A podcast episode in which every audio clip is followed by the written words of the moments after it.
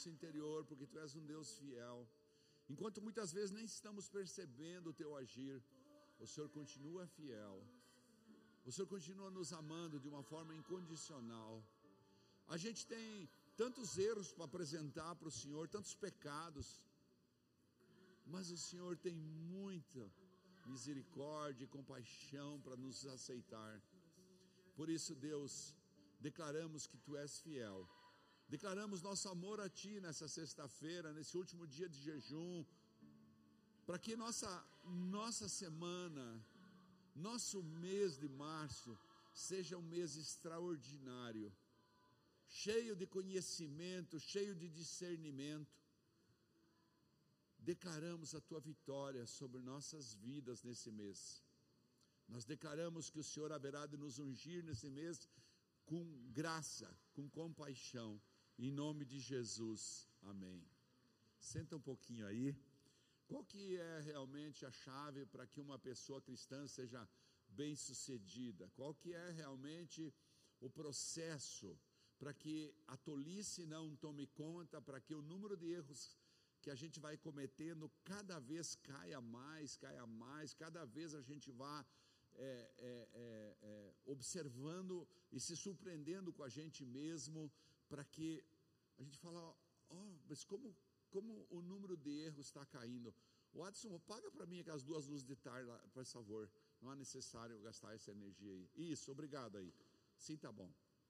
É, nós precisamos é, compreender que Deus e só Deus pode nos dar esta condição.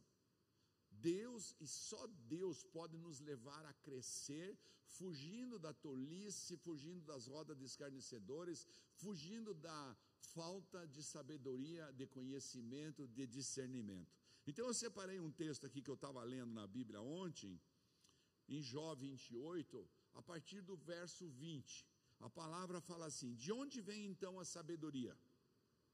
Onde habita o entendimento, o discernimento? Escondida está dos olhos de toda criatura viva. Olha o que diz a Bíblia. Escondida está dos olhos, mas não é importante eu conversar com o velho e tal. Não, aqui a Bíblia está falando que escondida está dos olhos de toda criatura viva, até das aves dos céus. A destruição e a morte dizem aos nossos ouvidos: só chegou um rumor dela. Deus conhece o caminho, só Ele sabe onde ela habita pois ele enxerga os confins da terra e vê tudo que há debaixo dos céus. Olha só.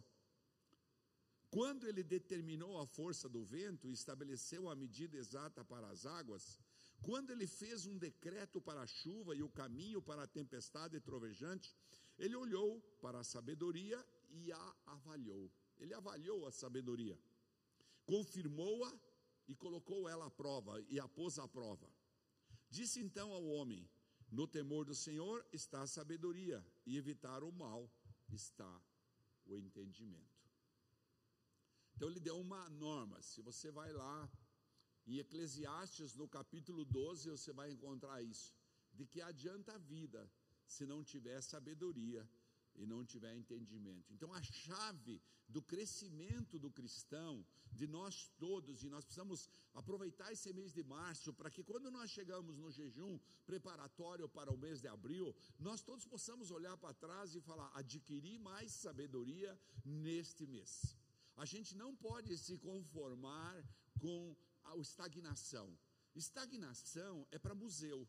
Estagnação é um museu que está parado. Você vai lá no Cairo, tem o museu mais rico do mundo, onde está lá o Tutankhamon, que tem uma, uma, uma arca de 155 quilos de ouro que ele está lá dentro. Ele está parado há milhares de anos lá dentro.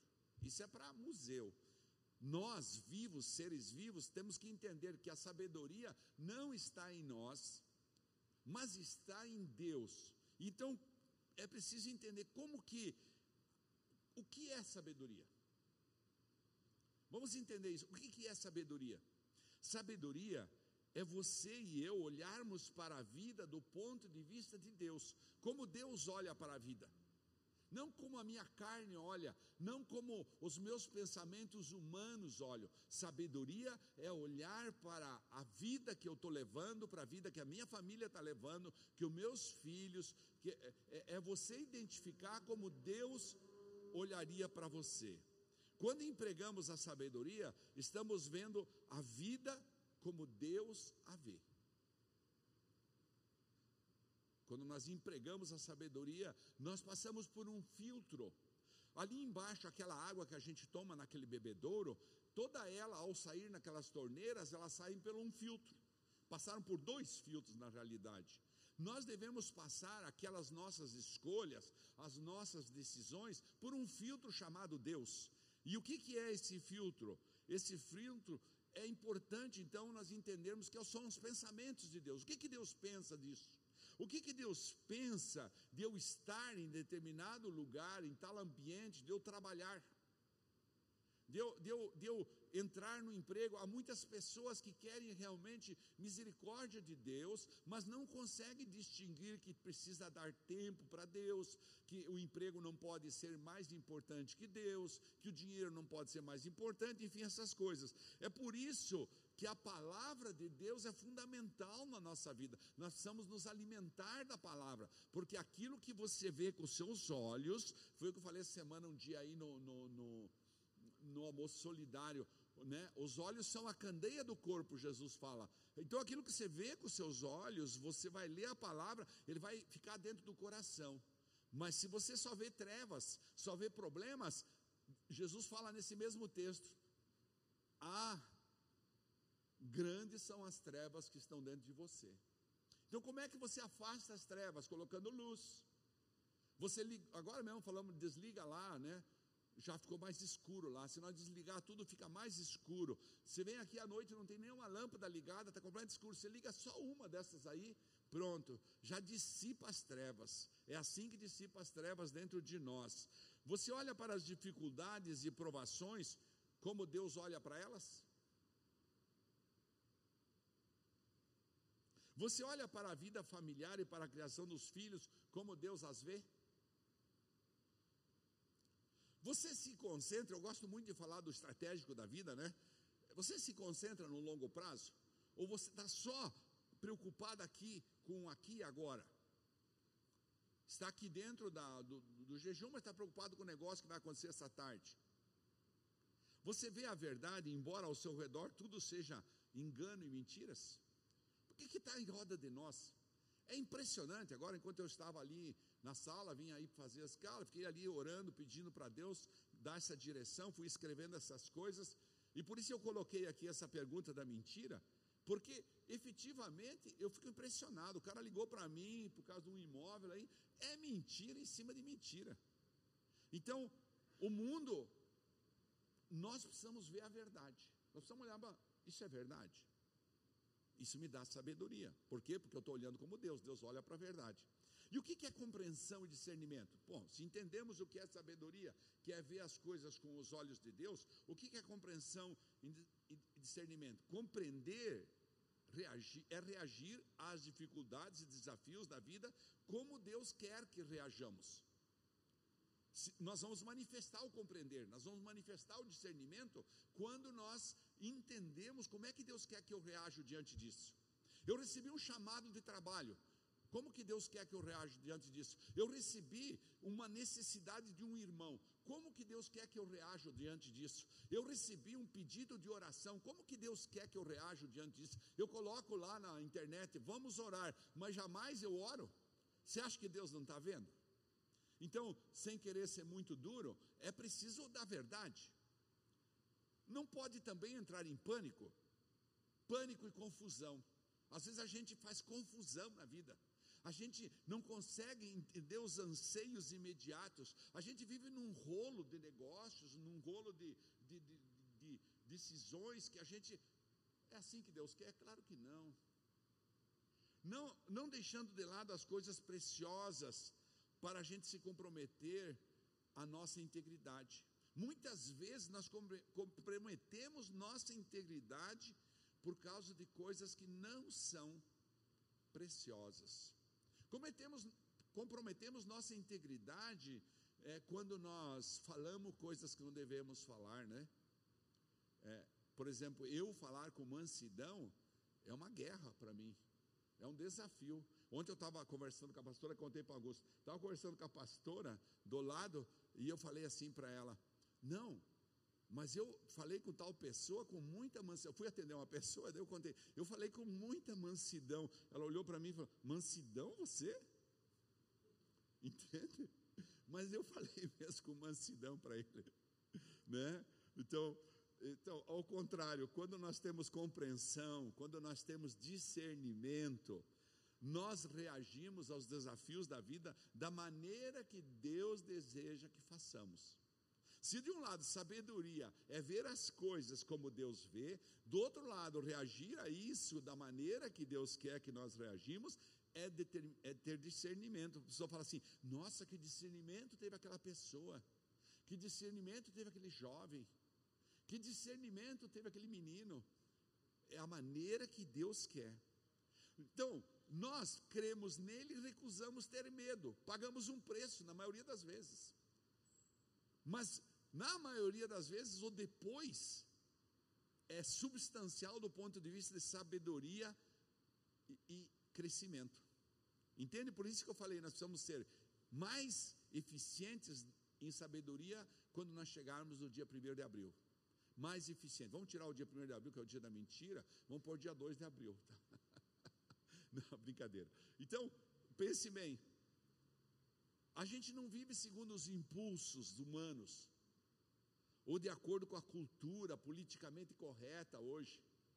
Né? Estou assistindo um debate lá da pastora Camila com os professores da escola, por causa de um professor de artes lá que teve umas, umas coisas lá que é incompreensível que um professor fale aquilo na sala. Então eu tenho observado, a gente não tem que viver dessa cultura, tem que ter alguém que diga, não, como eu vi ela dizer, não, meus filhos não vão na aula porque carnaval não faz parte da nossa cultura cristã. Vestir-se daquela maneira que eles se vestem não faz parte, então não vou. Há, uma há que ter discernimento. Minha filha não vai nesse tipo de igreja, porque nessa igreja permite se beijar, permite não sei o quê. Meu filho não vai nesse tipo de show. Meu filho, por quê? Porque eu sei aonde eu quero levar. Eu tenho discernimento, eu tenho sabedoria. Eu vou levar eles aonde é necessário. E esse tem sido um problema na educação dos nossos filhos, porque depois nós colhemos frutos amargos lá na frente, né? a gente vinha pensando sobre isso, né? Nenhuma dessas coisas pode ser obtida por esforço. Por isso é importante que nós mantenhamos firmes na sabedoria, que é olhar como Deus olha, e reagindo com entendimento e discernimento, que é reagir como Deus gostaria que nós reagíssemos. Essas coisas não se obtêm com esforço sabedoria e discernimento não vem com esforço, ou não é resultado da nossa própria busca. Como que é então? Deus é que provê e só Deus. Por isso eu, eu falei, Deus e só Deus provê ambas graciosamente. O versículo 20, ele, ele fala isso, vou, vou voltar lá no versículo 20. Fala assim, ó. O versículo 20 fala assim: De onde vem então a sabedoria? De onde habita o entendimento? Essa é a pergunta que tem lá no versículo 20. Duas perguntas importantes. Ou seja, não se trata de onde nós podemos obter um conselho de um homem, nem de onde vem a opinião. Isso é importante? Claro que sim, sempre diz assim: se você andar com maduros, você, você é maduro, se você me diz a companhia que você anda, eu vou dizer quem você é, aquelas coisas assim. Mas é importante entender, eu poderia citar aqui várias fontes, você lê um bom livro, por exemplo, ajuda muito. Você escutar uma boa ministração, ajuda muito. Você escutar canções é, que edificam, né? Essa canção que eu coloquei aqui tem sido uma canção essa semana para mim, que eu tenho é, dito para Deus, porque eu tenho descoberto nesse tempo que a doença bateu na nossa casa, como Deus é, cuida da gente, como Ele é misericordioso. Ontem nós fomos lá no médico e o médico falou: Meu, eu me surpreendo com a senhora, meu Deus, A senhora tem 71 anos e a senhora está assim. Ele mandou desligar aqueles, aqueles tubos lá de oxigênio e falou: durma sem. A senhora está com um problema emocional aí, mas durma. E essa noite ela dormiu sem. E foi embora. Por quê? Porque Deus tem sido misericordioso. Então, você, eu poderia citar outras fontes que você pode. Um bom filme, um filme maduro. Agora, a maioria das vezes nós nem olhamos os filmes que nossos filhos estão assistindo. Nós não olhamos o que estão vendo na internet. E é difícil realmente, porque eu sei, o, o, o, Samuel já tem 11 anos, às vezes eu chego atrás dele, ele tira ligeiro. Eu falo, ah, quero ver o que você estava assistindo aí. Vovô, você quer mesmo? Entendeu? Então é importante, mas ele já entendeu isso. Ou seja, de onde vem então a sabedoria verdadeira? Onde nós podemos encontrar o verdadeiro entendimento? Você pode fazer doutorado, pode ser um cara cientificamente extremamente preparado. Você pode. Eu conversei com uma pessoa essa semana, um executivo, fui mostrar o apartamento que eu tenho para alugar aí, e ele, ele, ele falou para mim: Olha, eu fiz três doutorados e três pós-mestrados. Um deles, o último mestrado e doutorado, ele fez nos Estados Unidos. Ele é um executivo, deve ganhar um monte de dinheiro. Mas quando eu conversei, conversar de vida com ele, das coisas de Deus, do coração, ele fez um elo comigo. Estou ligando com ele, estou lidando. Ele fez um elo, porque ele falou: Meu Deus, eu preciso disso que o senhor tem. E pense um cara, daí tem uma história toda, né? não tem tempo aqui. Portanto, nem nas melhores universidades não existe um curso sobre o temor do Senhor. A fonte da sabedoria é Deus. A fonte da sabedoria é Deus. E como que eu adquiro? Procedendo como Deus gostaria que eu procedesse e escolhendo fazer as coisas que Deus gostaria que eu fizesse. Então isso vai gerando. Eu estou diante de uma situação, eu tenho um percalço agora, eu tenho uma decisão a tomar. Eu passo por um filtro, como eu estava explicando, da água lá embaixo. A água passa por um filtro e sai gelada e limpa. Esse filtro chama-se o coração de Deus, chama-se a palavra de Deus. Eu olho para a palavra, eu digo: Isso aqui está de acordo com a palavra? Então eu quero desafiar você nesse mês de março a todas as decisões, a todas as, as todas, eu estou falando todas, as, as, as escolhas que você fizer, a passar por esse filtro, para que você chegue no fim do mês e fale, meu Deus, eu estou me sentindo em paz, com muito mais sabedoria, agora sim eu estou entendendo a serenidade que Deus pode dar, agora sim eu posso cantar, Deus é fiel, agora eu posso cantar, nós podemos agora dizer e ver as coisas como Salomão viu, quando Salomão, depois de toda a experiência que ele passou, primeiro pela delegação do seu pai, profetizando para ele e explicando para ele, depois pelas decisões ásperas que ele tomou de mandar matar todo aquele povo que antes era, era, era eram é, é, é, desleais com o pai dele. Você pode olhar que ele manda matar até os irmãos. Mas daí ele mantém-se firme, e é linda a oração que ele faz na consagração do templo, quando ele, ele constrói o templo como promessa do pai dele diferente do Ezequias, né, que deixou lá o, o, o Manassés. Né? Então, ele constrói o templo e ele faz uma oração linda de consagração. Mas no fim ele escreve Eclesiastes e fala: tudo é vaidade e vai embora com o vento. Ou seja, apegar-se a Deus. Lá no finzinho do capítulo 12, você pode ler lá, fala assim: o importante é o homem entender que Deus é que distribui todas as coisas. Então ele escreve assim em Provérbios 9 e 10, né, todos nós sabemos, é, o temor do Senhor é o princípio da sabedoria e o conhecimento do santo é o entendimento. Conhecer, esse santo aqui não é você, conhecimento teu. Esse santo aqui está com letra maiúscula. É o conhecer Deus. Porque como você vai agir como Deus gostaria que você agisse se você não conhece a palavra dele, se você não conhece ele?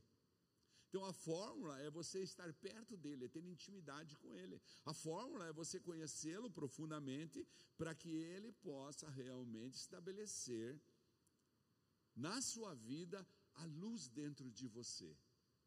E então ele vai dando discernimento e sabedoria. E uma pessoa que age com discernimento e sabedoria, depois de algum tempo ela olha para trás e fala: Puxa, que bom que eu fui livrado por Deus daquela situação. Vai lá na cadeia e pergunte para aqueles caras que estão lá que precipitadamente, sem sabedoria, puxaram a arma e atiraram no outro. E estão lá pagando um preço. Ou vá lá naquele que está rico, mas destruiu a família inteira para ficar rico. Esse executivo que eu conheci só está sozinho. Sabe o que, que ele quer? Ele quer um apartamento no lugar onde ele possa andar de bicicleta à noite e ele possa recomeçar a vida, porque destruiu completamente a vida dele do ponto de vista de vida. Então arrumou um bom emprego e agora quer recomeçar. Ou seja, na hora que ele precisava ter sabedoria na lidar com a esposa, ele não teve, até que perdeu. Quando perdeu, ele viu o que ele perdeu. Então é preciso ter isso. Muitas vezes nós perdemos as coisas, nós, nós, porque nós não agimos como Deus gostaria que agisse naquele momento. Quando a gente recebe uma ordem, peraí, eu estou numa hierarquia? Uhum. Quem, que, quem que comanda isso? Aqui quem comanda é o meu patrão. Então, a mim eu vou obedecer. É, aqui quem comanda é meu líder, eu vou obedecer. Eu posso até conversar com ele, mas se ele está insistindo que eu faça assim, eu vou fazer, não vou discutir. Não vou ser difícil para ele. Porque a gente às vezes é difícil para a pessoa. É difícil. Tem pessoas que para comandar, meu, só com mãos de ferro. E não é assim que devia ser. Devia ter uma honra, uma serenidade. Não, falou, está falado. Falou, está falado.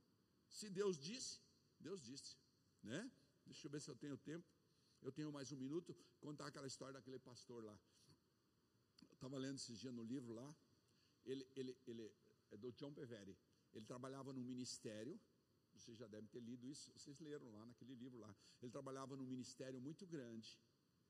E ele então foi fazer. Ele cuidava dos jovens. E ele pegou um assessor dele e foi para um outro estado muito longe de avião, com despesa, tudo, e foi conhecer o Ministério de Jovens. E chegou lá, o Ministério de Jovens, ele era galgado, situado em cima de pequenos grupos de jovens, que na sexta-feira se reuniam à noite e liam a palavra, mas começavam com festinha e tal. Né? Era um sistema, não era nada de festa alcoólica, nada. Eles faziam uma festa, convidavam novos amigos, e lá no fim acabavam passando Jesus para aqueles jovens. E aquela igreja, se não me engano, tinha 3.800 jovens. E então ele volta e depois e entende que precisa preparar líderes. Então ele reúne um grupo de 120 pessoas jovens da igreja dele e começa a ministrar durante seis meses, prepara tudo. E na segunda-feira seguinte ele vai lançar o projeto dos jovens, não é assim? Daí ele vai lançar o projeto dos jovens, e na sexta-feira o pastor dele chama ele e fala para fala na reunião toda, não para ele, fala para uma reunião de todos os pastores. Olha, nesta igreja não vai ter pequenos grupos. E o cara fala: Não, o senhor não está falando isso para mim. Eu gastei dinheiro, faz seis meses que eu estou preparando os líderes. E eles que o pastor dele olhava para ele e falava: John, nesta igreja não vai ter pequenos grupos. O Espírito Santo falou para mim. Não, mas e assim durante 15 minutos ele recalcitrou isso em cima do pastor dele, foi mal educado, foi pesado. É isso que eu digo, quando a pessoa recebe uma ordem, tem que pensar o que Deus pensaria, porque eh, ele foi pesado com o pastor dele. Aí ele foi embora. Chegou em casa. Deus falou com ele na janela do, da casa. O Espírito Santo falou com ele. Ele ligou para o pastor, pediu perdão. Vou contar rápido isso aí. Na segunda-feira ele chegou na reunião. Daqueles 120 ele tinha escolhido, se não me engano, 24, coisa assim. E chegou na reunião com esses 24, que iam começar o processo. Ele falou: Deus fez uma novidade muito boa para nós. Ele reverteu isso pela lealdade dele, entendeu o que Deus queria dizer. Falou: Nós não vamos fazer agora os pequenos grupos. Depois de seis meses instruindo, em obediência ao pastor dele. Então, esse processo, ele, ele reconhece o erro da obediência dele. E sabe por quê? Se ele tivesse insistindo nisso, ele ia ter que sair do ministério. Ele ia ter muitas colheitas ruins. Mas quem é John Bevere hoje? conhecido mundialmente, vendendo milhões de livros. Por quê? Porque ele decidiu. Ele tem diversas histórias nesse livro de submissão. Então, eu quero mais uma vez dizer para você: é temor do Senhor. Quando você olha para Deus, você tem temor. E quando eu falo de temor, eu estou me referindo a um respeito enorme para com Deus, acompanhado de um ódio pessoal pelo pecado. Olha o que eu escrevi aqui: de um ódio pessoal pelo pecado. Aí você tem temor de Deus. Não, eu odeio o pecado. Sai de mim, pecado. Sai de mim. E olha com temor para Deus. E Deus vai dar a razão maior para você vencer as batalhas, amém? Sabedoria e discernimento, essa é a chave para esse mês, tá bem? Fique de pé, faz favor. Vamos colocar mais uma vez essa canção. Deixa o Espírito Santo ministrar seu coração, da fidelidade dele. Se você ler o capítulo, e eu gostaria que você lesse o capítulo 28 de Jó, você vai ver que ele começa dizendo que o homem consegue arrancar minérios da escuridão, da profundidade, mas não consegue arrancar a sabedoria de Deus. Sabedoria só vem de Deus. Pode erguer Júnior. Eu estou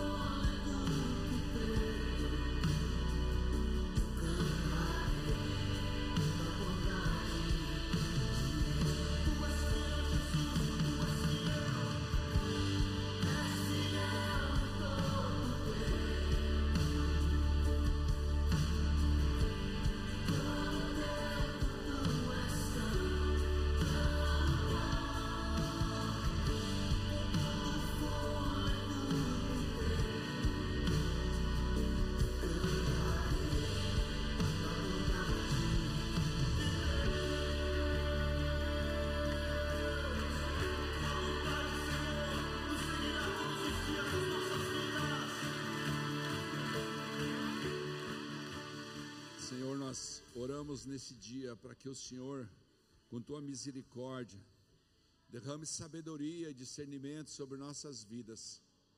Feche seus olhos, coloque a mão aí no seu coração. Deixa o Espírito Santo ministrar a sua vida. Avalie quanto você tem passado pelo filtro de Deus todas as suas escolhas, suas decisões, suas instruções para os seus filhos ou se você está abrindo mão porque o mundo tem política, ou porque na sociedade é assim ou assado.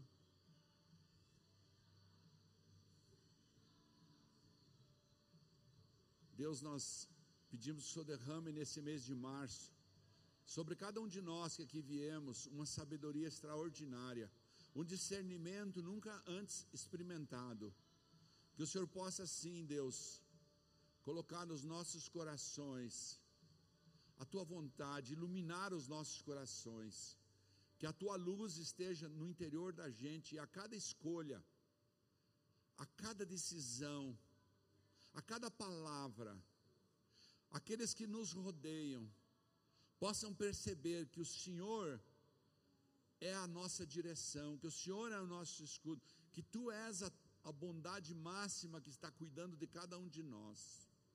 Aqueles que nos rodeiam descubram em nós a ação sobrenatural do Teu Espírito Santo em nossas mentes, em nossa alma, em nosso espírito. Aqueles que nos rodeiam e nós mesmos possamos perceber o Senhor com Tua bondade, cuidando de cada um de nós. Oramos em nome de Jesus, para que a Tua graça e a Tua misericórdia possa se estabelecer em nós. Em nome de Jesus. Que o Senhor abençoe o nosso mês de março, nas áreas que precisamos. Uns precisamos de finanças abençoadas, outros precisamos de saúde física, outros precisamos de saúde espiritual, entendendo a tua palavra, lendo a tua, outros precisamos de boa vontade para nos intimidar mais contigo, outros precisamos estar mais presentes no teu reino. Toma-nos em tuas mãos nesse tempo e leva-nos, Pai, até o fim de março, ao centro da tua vontade. Em nome de Jesus. Amém. Amém, queridos? Que Deus abençoe. Charline.